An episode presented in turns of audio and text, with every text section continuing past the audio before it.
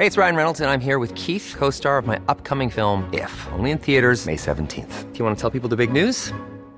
All right, I'll do. Sign up now and you'll get unlimited for $15 a month in six months of Paramount Plus Essential Plan on us. Mintmobile.com slash switch. Upfront payment of $45 equivalent to $15 per month. Unlimited over 40 gigabytes per month. Face lower speeds. Videos at 480p. Active Mint customers by 531.24 get six months of Paramount Plus Essential Plan. Auto renews after six months. Offer ends May 31st, 2024. Separate Paramount Plus registration required. Terms and conditions apply if rated PG. Heraldo Podcast. Un lugar para tus oídos. Noticias del Heraldo de México.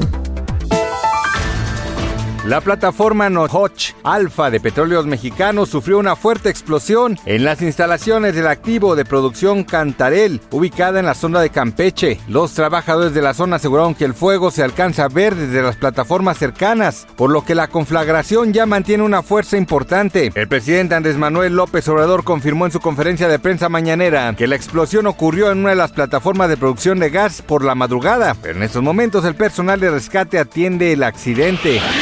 Las concesiones de plataformas de radio y televisión están garantizadas y no se tocarán ni con el pétalo de una rosa, aun cuando se excedan en la crítica. Así aseguró este viernes el presidente López Obrador en la mañanera en Palacio Nacional. Al ser cuestionado si contempla no renovar concesiones a televisoras y radiodifusoras que son críticas con su administración, respondió que no va a haber ningún problema, aunque le suban de volumen, ni se va a cometer algún acto que atente contra la libertad de expresión por parte del gobierno. Vladimir Putin prepara una ataque con dos bombarderos nucleares supersónicos ante los ejercicios aéreos que la Organización del Tratado del Atlántico Norte sigue realizando como una advertencia para que Rusia cese su intervención armada en Ucrania que lleva más de un año. Ante ello, el teniente general Sergei Kovilash, comandante de la aviación rusa de largo alcance, reveló este viernes el plan del Kremlin. Por lo anterior, surgen los temores por el inicio de la Tercera Guerra Mundial, ya que los bombarderos rusos llevaron a cabo vuelos de 12 horas hacia una base ubicada en el Polo Ártico, indicó Kovilash, citado por el Daily Star. Informó que los dos aviones bombardeos nucleares White Swan TU-160 y dos aviones estratégicos TU-95MS que transportaban misiles volaron a extremos opuestos de Rusia en el Círculo Polar Ártico.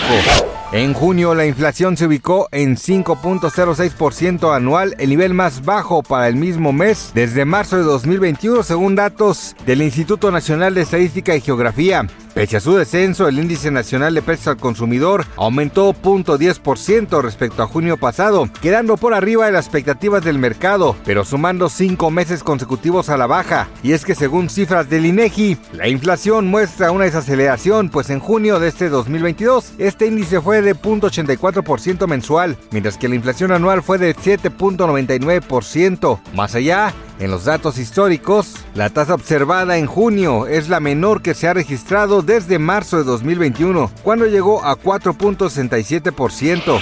Gracias por escucharnos, les informó José Alberto García. Noticias del Heraldo de México.